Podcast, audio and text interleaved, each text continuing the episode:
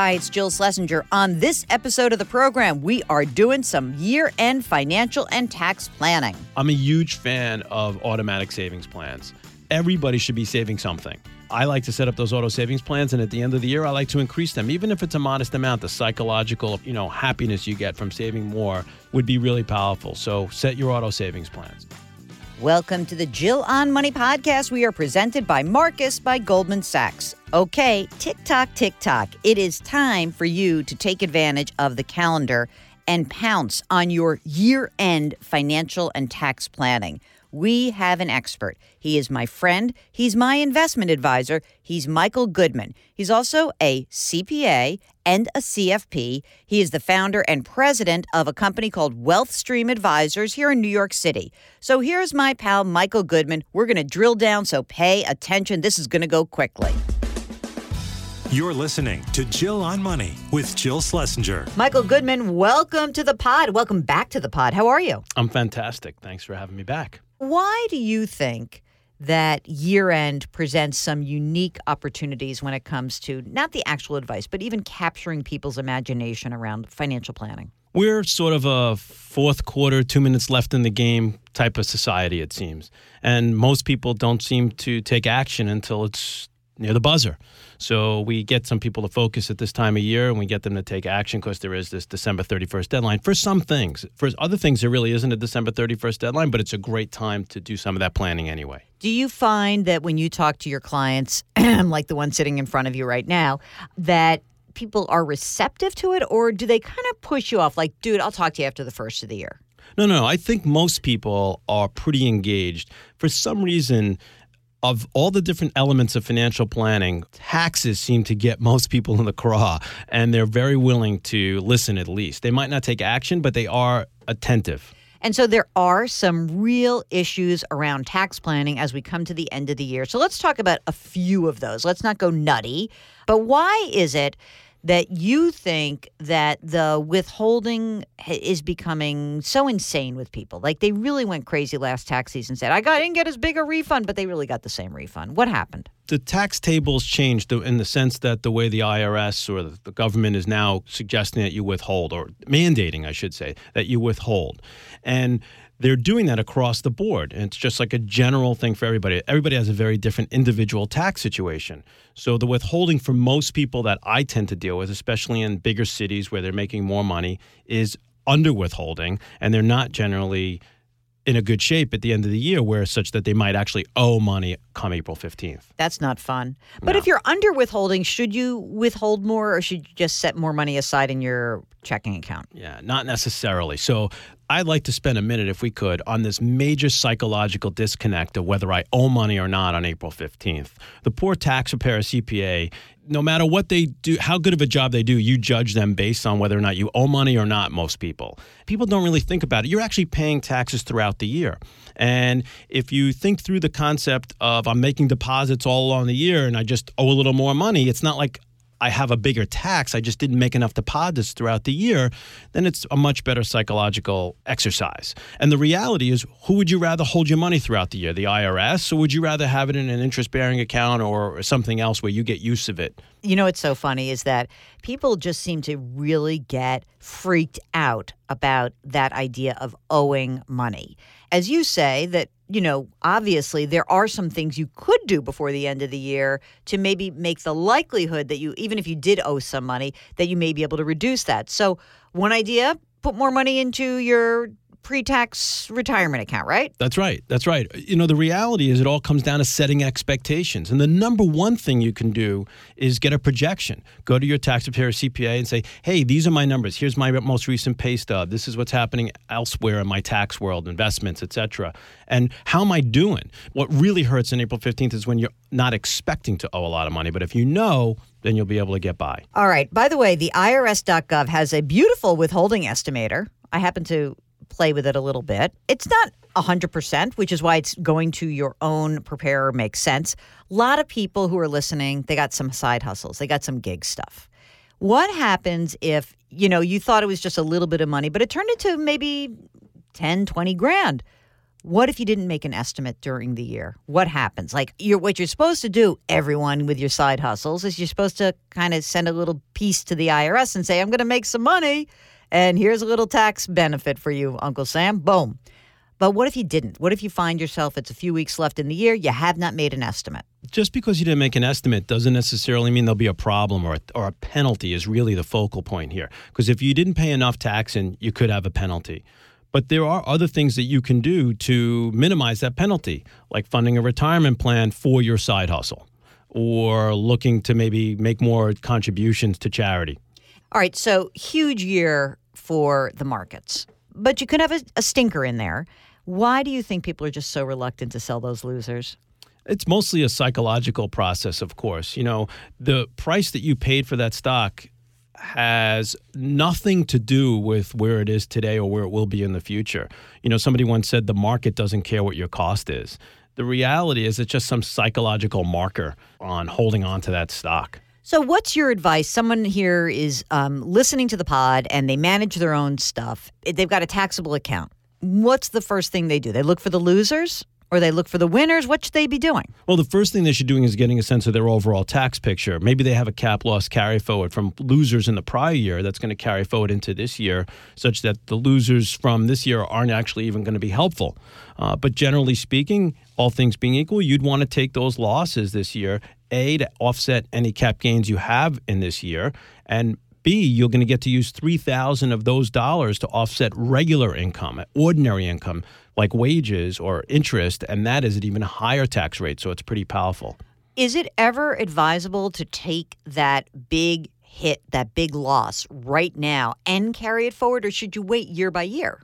Generally speaking, I'm a fan of taking those losses because generally speaking, I tend to deal with people that make a lot of money and will continue to do so. You're such a snob. If you're going to be working with uh, somebody or you're in a situation where you know your income tax is going to drop precipitously, maybe it's your last couple of years of work and you're going to have a big gap before you start taking Social Security or pension income then it might not make sense because your cap gains will be taxed in such a lower rate in the future those losses that are going to offset are going to be wasted on these lower brackets. You are still operating under the thesis that the tax change that occurred after the sunsetting of these rules that tax rates will likely go higher. That's your your basic premise, right? Sort of. There's a lot of factors that, that are in that. Not only what administration will be in, in play, but also what tax bracket will you personally be in and will you be working or not? There's so many factors. When you look at your client base. In your experience, when they retire, does their tax bracket go down or not?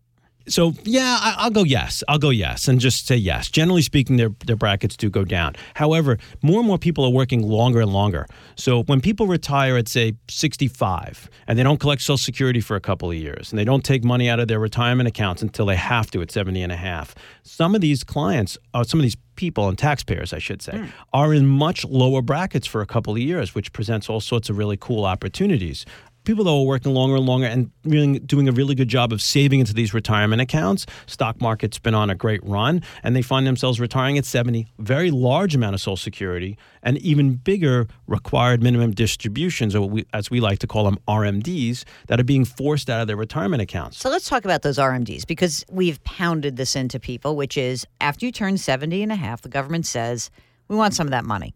They force you to take a certain amount out every year, the required minimum distribution it doesn't usually present a huge problem. Most people do really actually rationally understand that, but it can hurt you. If your RMD is too big, how can it hurt you? Well, it, it can hurt you in a couple of ways, and that's often referred to as like the stealth tax because all this money is being thrown onto your tax return, and there are other formulas or other factors in play here. For example, if when you're in retirement, you, the Medicare premiums that you'll pay will differ dramatically depending on how much income you have.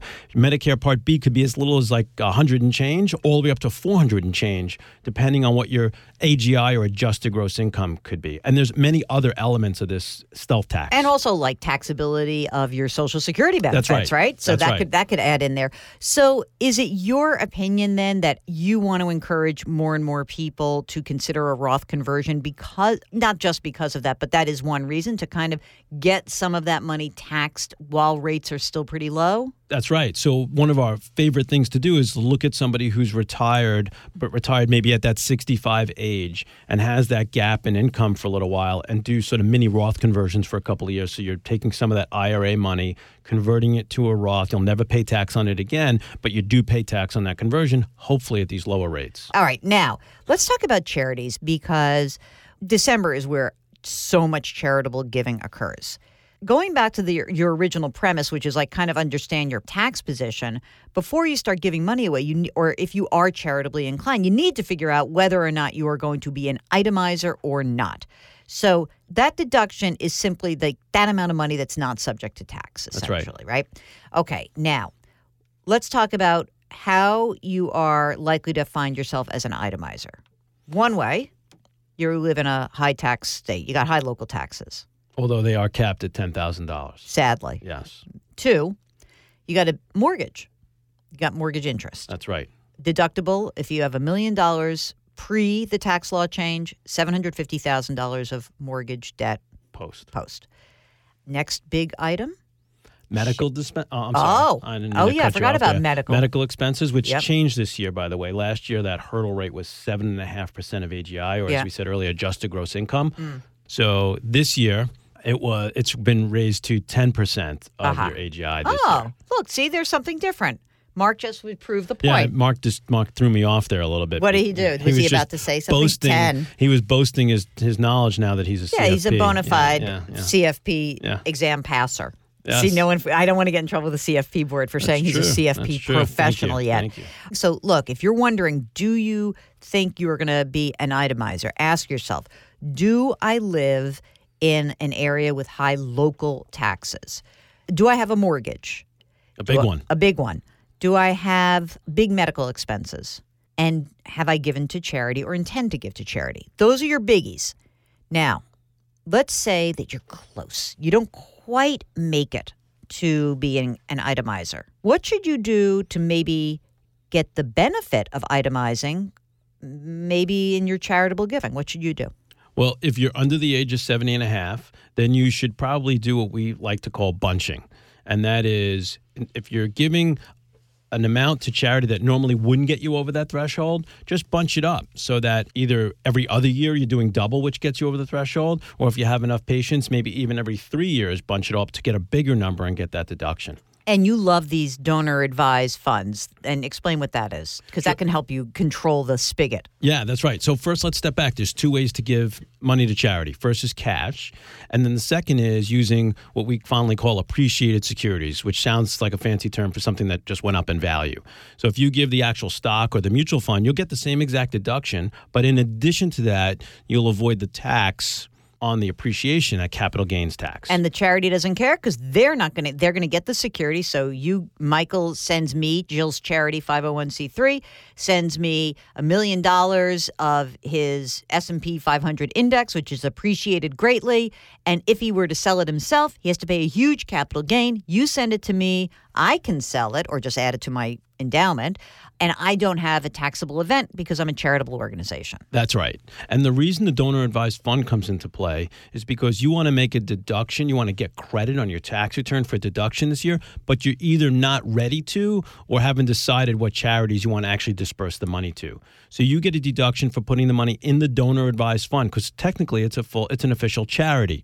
And then either immediately or at some point in the future you can choose to grant that money out to the charity. So for bunching purposes, it's very convenient. All right, now let's talk about 70 and a half. We talked about required minimum distribution, but let's say you are charitably inclined, you're lucky enough, you as you say, hey, you know what? You're so lucky that your tax bracket went down. You're not going to itemize, but you do like you want to give some money away. Let's talk a little bit about the infamous QCD. Yes, the qualified charitable distribution or QCD is a wonderful rule that allows people to donate up to $100,000 of their required minimum distribution directly to charity. And what's powerful about that is the money doesn't even show up on your tax return. So the concept here that we talked about earlier of your adjusted gross income or the AGI going up and creating all these other stealth taxes, you eliminate that and the money just doesn't show up on your tax return at all. A lot of people listening might be thinking like, ah, I need my my distribution to live on. We're not saying you should forego that. You shouldn't go into credit card course, debt to do that. But we're saying if you are just fortunate enough not to need this, and that makes your life a little bit easier. There are some important rules about the QCD. Of course, there are. So the first one is you can't take money from uh, an IRA, QCD, and put it in a donor advised fund. It's got to go directly to the charity. Right. Which sort of brings me to number two is it's got to go directly to the charity. So a lot of people think I can take my RMD and then donate it once I get it. No, that's a big no-no. It must go directly to the charity. So be careful with that. This is Jill on Money. Hey, gang, it's me, Jill Schlesinger. You know that. You're listening to the pod. Certified financial planner, CBS News business analyst, host of this here podcast, Jill on Money. And I am here to tell you about our sponsor, Marcus by Goldman Sachs. They're helping people achieve financial well being with simple and transparent banking products, including Clarity Money. That's a free personal finance management app that's part of the Marcus family. Clarity Money is your AI powered financial champion that shows you a simple view of your finances together in one place. They recently launched a weekly budgeting feature that you've just got to try. The app does the hard part for you and calculates your average weekly spend by category. You can take that information so you can set informed budget goals based on what matters most to you. You can also subscribe to budget alerts to help keep you on track and start with a clean slate every week. Who doesn't want that? It's super easy to use and can make a task like budgeting kind of fun. So go check it out. Download Clarity Money through Google Play or iTunes or visit marcus.com forward slash clarity. And now back to year end financial planning with Michael Goodman. As we come to the end of the year, what do you think about um, the idea? Let me give you two choices that you have. We've got someone listening, and it's a 40 year old couple. They've got some extra money. They can shove it into a retirement account, or they can put money into a 529 plan. Give me the uh, breakdown. What do you think? How old are their kids? Let's say, a, what's our average 40 year old? Let's say a three and a six year old. It's it's an if and a but. So my generic response would probably be retirement first, just because you can't borrow for retirement, you can't sort of work a little harder for retirement, you can't sort of delay. Re- you know, it's there and you need the cash. So I always say fund your retirement before your 529. However, the 529 does create some really powerful benefits if you have enough of a runway. In the ages that you just used, there's some runway there, right? We have 10 to 15 years before those dollars are going to get used, maybe even longer if you're funding it through the years in college. And what a lot of people sort of don't focus on enough that's so powerful about the 529 is the tax free growth that you get. Okay, let's go back to. I want to ask you a couple of questions about just general things that we are constantly inundated with these questions. We are still getting just an enormous number of people who are being sold annuity mm-hmm. proposals, or at least being presented with annuity proposals. And the good news is they are contacting us. So, what is the current state of the annuity market as you see it? You get to see a lot of these proposals because people come in and say, "Hey, or they have old annuities." What do you think's going on right now with the annuity market? So, from my particular lens, which is probably not a whole industry because we don't deal with annuities in our office, but I do see them out there and read a little bit about it. From what I see, is annuity sales are better than ever. And the reason I think they're better than ever is because of these guarantees that the insurance companies will put in in these policies that give clients comfort if the market tanks or they're just not comfortable in general with the market and they're not happy with the modest interest rate they're getting. They'll take those guarantees. And what's the downside of the guarantee? Well, the challenge with the guarantees is twofold. First of all, you really can't do much better than the guarantees because of all the costs that are layered into these annuities. And number two is depending on the annuities, because I can't speak for everyone, but the majority of them, the only way to get that guarantee is either to die and your beneficiaries will get it, or what's called annuitized, meaning I'm going to give up my my value and take an income stream. And the problem with that is most people don't know what a good income stream is based on the value. They just assume it's going to be great because it's got that guarantee. When you look at that guarantee, therein lies kind of the the critical aspect of investing, which is it's just rife with uncertainty. And what do you do when you have a client who comes to you and just says, I'm so scared? You know, let's say you've gone through the whole process and it's still someone who's so scared. What's the next best option for someone like that who just says, I can't stand risk? I mean, I kind of know I should be investing, but I'm not investing. So what what's the next best game plan for that person? Well, I would still try to show them how much risk they might need or not need to reach their goals. And I know you said, well, assume you've gone through all that, but once we're there, I would probably try to take some baby steps.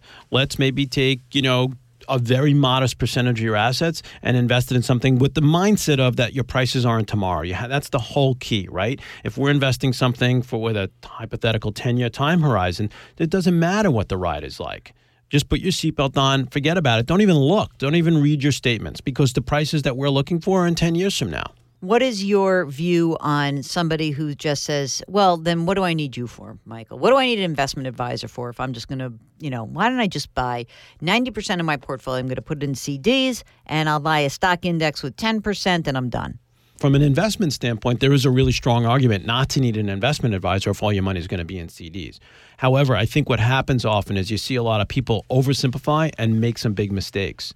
And the idea of a municipal bond portfolio that doesn't have income taxes might actually give you a better return over time with very, very little incremental risk than the CDs will in the first place. Uh, that's number one. Number two is sometimes people need to be educated as to the risks of low returns. There's this concept of inflation, although granted inflation's lower, but things do get more expensive every year. So if your money's in CDs, I used to call that losing money safely because first of all you're giving up a I like that. First of all, you're giving up a percentage to taxes to some degree. Uh, you know, of course, not in an IRA, but elsewhere. And then the second thing is you're giving up money to inflation. Hopefully, inflation will stay low, but you know, we don't know.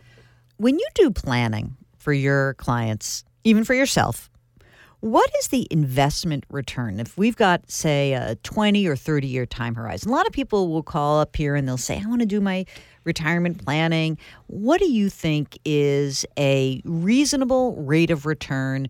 Let's do it for um, you know, sort of a young person starting out who can take some risk and then more of the how shall we say middle age or old people like us so 40s 50s 60s you know, again, like sort of go for like the rate of return if you're a growth investor, regardless of age, rate of return for a balanced investor.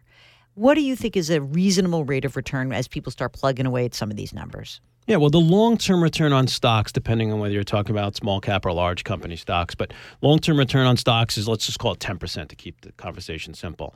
And then bonds, long term returns are much more modest. And today, with even lower interest rates, you know, we, a lot of people think bonds do better than they, than they really do because of this decline of interest rates over time. So bonds have done better. But let's put bonds at, say, 3%, just for purposes mm-hmm. of this conversation, depending, of course, what kind of bonds, et cetera. Right. So, aggressive, you have the 10%. Every time you add in bonds to reduce that aggressiveness or make it more palatable to ride the roller coaster, if you will, you bring that 10% down. So I would say aggressive people, young people, maybe they have 80% stocks in their portfolio. Yeah, we can talk something around 8 ish percent returns. Uh, somebody who's a little more balanced, I like to say 6% ish or so, 5 6% is a good, sort of reasonable would you say of the um, your cohort of clients who is my age that I would fall on the high wimp side of the equation? No, you're you're you're just a moderate wimp. I wouldn't call you a high wimp. Except that I've had this um, outlook for at least ten years, yeah. maybe fifteen. Uh, what have I forgotten? What else do you want to talk about? So I think what's really important to focus on here is that, as we said earlier, year-end planning is a good deadline to think about things. So it might not even be things that have a deadline.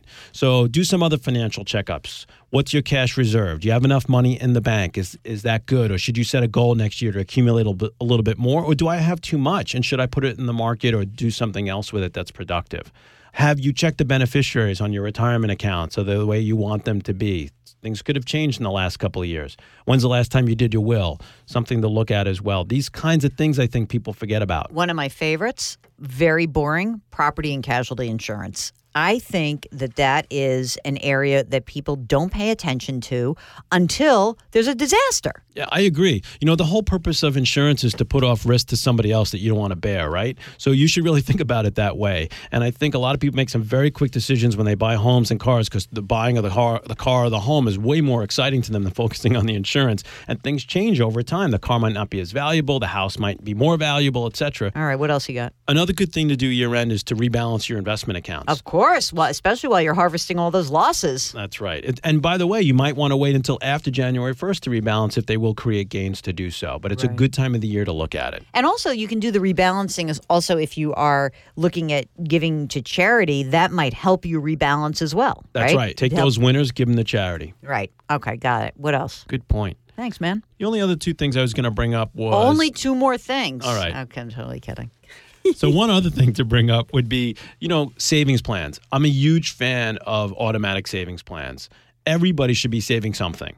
So I like to set up those auto savings plans, and at the end of the year, I like to increase them, even if it's a modest amount. The psychological, you know, happiness you get from saving more would be really powerful. So set your auto savings plans. And your last but not least, Insurance, life. life, disability, long-term care, all these kinds of insurance. Once again, hate insurance, but insurance is really all about passing on that risk that you don't want to bear. And as you get older and as your life changes and your priorities change and your responsibilities change, the amount of insurance that you might need could change too. And if you've got an old cash value policy, don't just quickly blow it out and take the money because there could be tax implications. There could be more efficient ways to get the money out. And as you say, you know, make sure someone else is taking a look at all of this. Michael Goodman, the founder and president of Wealthstream Advisors, my friend, my financial advisor, really my friend first. I hope like so. being your friend more than, well, you're not a bad advisor. You're all right. Thank you for joining us today. Great to be here. You're listening to Jill on Money. It's time for the Marcus Minute. We are presented by Marcus by Goldman Sachs. In the hot seat today, Michael Goodman. He is the founder and president of Wealthstream Advisors. Are you ready to play? I am ready. Michael, what's one word to describe your relationship with money? Confusing. What's always worth spending on? Family. What's the dumbest thing you've spent money on? A bar tab. I can't even ask you this. How much do you spend on a haircut? I do it myself. That's the best. He's bald, guys. Shampoo lasts a really long time in my house. It's your last day on earth. You got a hundred bucks in your pocket. What's your last meal? Uh, well, I think what's more important is who it's with, and that would definitely be family and my friends. Last meal, probably pizza Where? at Gabby's Pizza in Hollis, Queens, where I grew up. Michael Goodman, thanks for playing. Thank you, Jill. It was a blast. Thanks again to my pal Michael Goodman. If you want to find information about him, just check out the show notes. We drop new episodes of Jill on Money every Tuesday and Thursday. Sometimes we sneak a bonus episode in. If you want to make sure not to miss one of those fabulous bits of content, just subscribe to us. You can do that on Apple, Stitcher, Radio.com, Google Play, anywhere else you find your favorite podcasts. Our music is composed by Joel Goodman. Mark Talersio is our executive producer. We're distributed by Cadence 13, and our show is presented by Marcus by Goldman Sachs.